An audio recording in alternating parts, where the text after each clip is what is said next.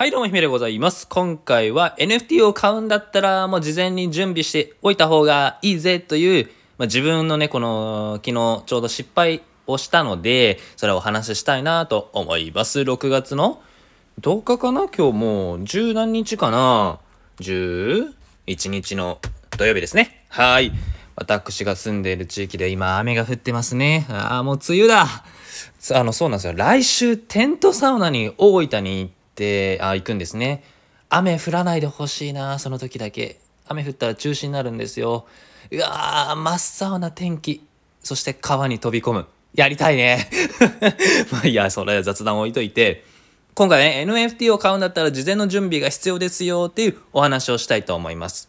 昨日、えっ、と、異世界サーガっていう NFT ゲームが、まあ、あるんですけど、その一般販売、つまりその異世界サーガで戦うキャラクターが NFT なんですけど、それを購入するっていうものが昨日の夜10時からありました。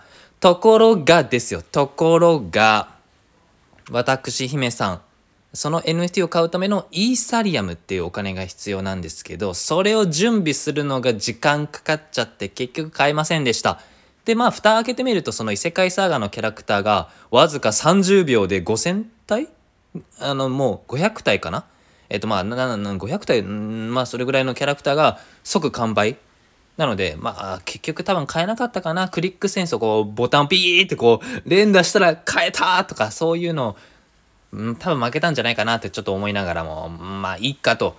まあ、二次流通っていう形なんですけど、ちょっと高くなるんですけどね。でも、それで買おうかなと思っております。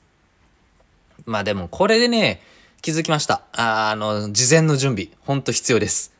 昨日は、えっと、DMM ビットコインさんっていうものから、メタマスクっていう仮想通貨を取引するためのウォレット、お財布があります。それを送金するイーサリアム、あの DMM ビットコインの上のイーサリアムをメタマスクに送金するっていうのを昨日の夜19時にやったんですね。金曜日の夜19時に。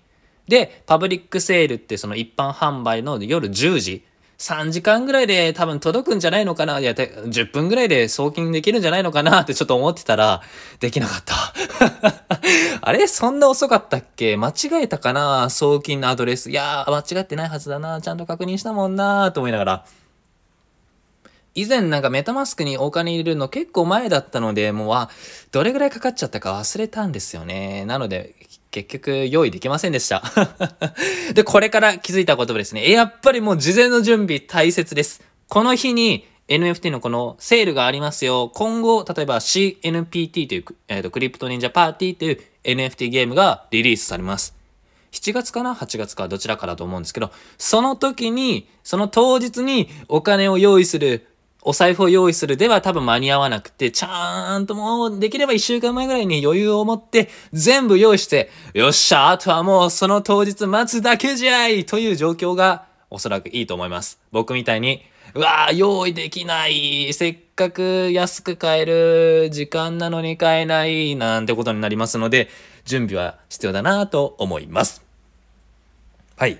まあ、なのでその辺は今後 NFT 買われる方は、えー注意されてみてはいかがでしょうか。まあ、姫様ね、この経験があるので、今後はちゃんとやっていきます。やっぱ失敗って大事ですね。失敗するから次は、絶対これの失敗はせんぞという気持ちになりますので、はい。まあ、どんどん失敗していこうかな。失敗というよりかは、どちらかというと、うん、まあ、体験経験かな。はい。自分が損するような経験をどんどんやっていきたいですね。それは次に活かせますので、やっていきたいと思います。